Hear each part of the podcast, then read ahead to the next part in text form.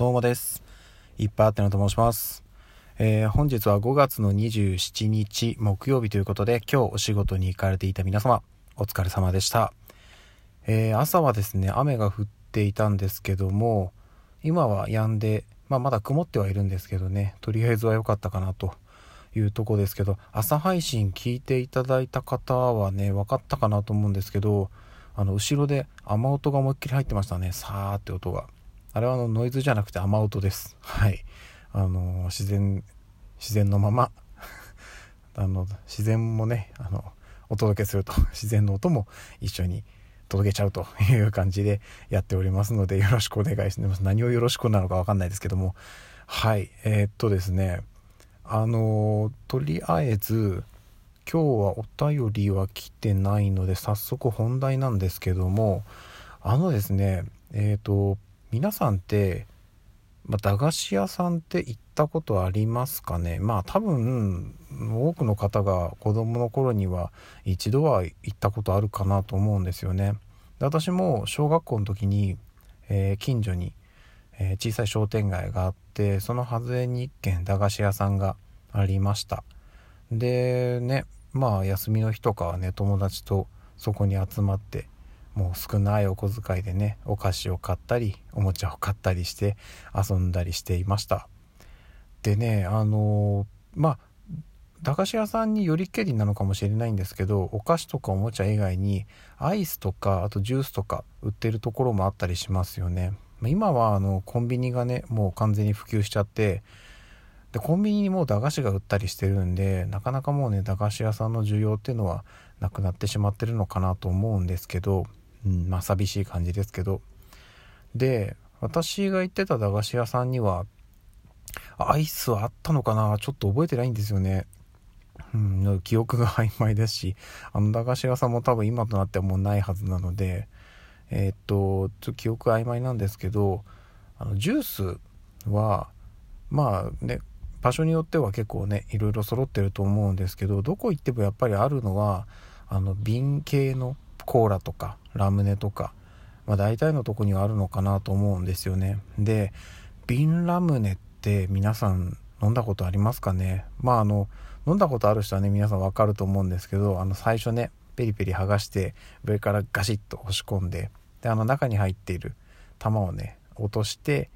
でその後はあの瓶のそのくぼんでいるところにその中のビー玉を引っ掛けながらあの穴が塞がらないようにしてラムネを飲むと。いうのがまあやり方なんですけど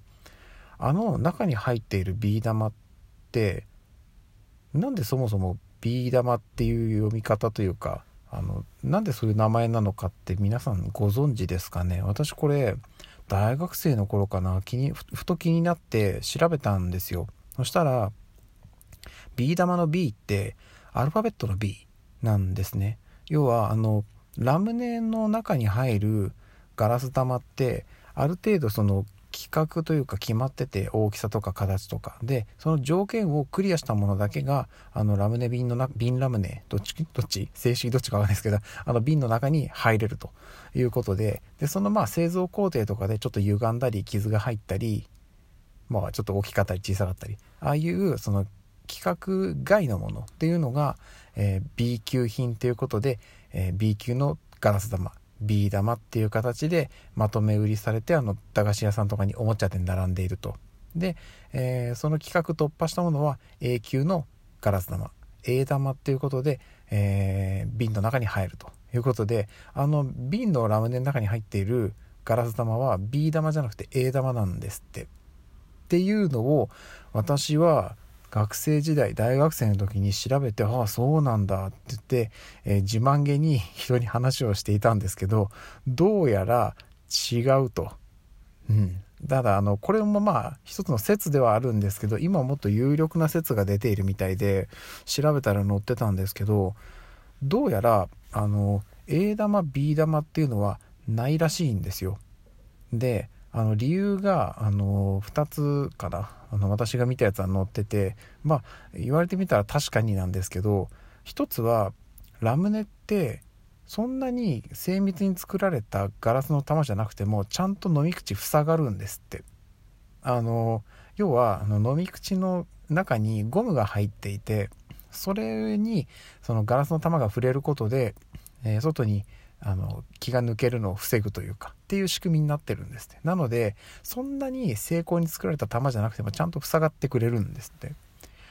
ていうのがまず一つともう一つはこれはねあの納得だったんですけど今はねその機械とかがね精密なものができてるんでガラスの大きさとか形とかがね、えー、基準クリアしてますよっていうのをね精密にやるの簡単だと思うんですよ。昔はそういう機会ないですから職人さんが一個一個目で判断してたってことになるんですよね。それをねちょっと気が遠くなる作業だと思うんですよ。なのであまりそういう識別を当時人が目でやってたとは考えにくいっていうのはまあこれは確かに納得だなと思いました。じゃあそもそもビー玉の B って何なのよって話に戻るんですけどこれが一つ今有力というされてる説がビードロ？これビードロって何かっていうとえ、ー、とその何て言うんですかね。えー、まあ商品名として、えっと、ビードロ玉っていう風に言ってるんですって。でこのビードロが何かっていうとポルトガル語でガラスを意味する言葉なんですって。なのでそこから来てえビードロ玉から、まあ、略してビー玉って言われてるのが世に普及され普及普及されたじゃないか広まったんじゃないかっていうのが、えー、今一応有力とされてる説ですなのでこれもあのえっと、確かなものではないらしいんですよ。うん、とそうじゃないかっていうのが今結構、えー、強いということなんでもしかしたらもともとの A 級 B 級もまだあの完全になくなったわけではないんですよね。なので正確なとこではないんですけどというふうに言われておりますというお話でした。もしかしたらね本当はこうですよっていう正解があったり実はもうこれで確証取れてるんですよっていう話があるのかもしれないんですけどちょっと私が調べた範囲でその情報が出てこなかったのですいません。不確かなお話になってしまうんですがお届けいたしましたということで今日はビー玉の B ってどっから来たのっていうお話でした。はい、えー、今日も一日お疲れ様でした。また明日の朝お会いしましょう。ではでは。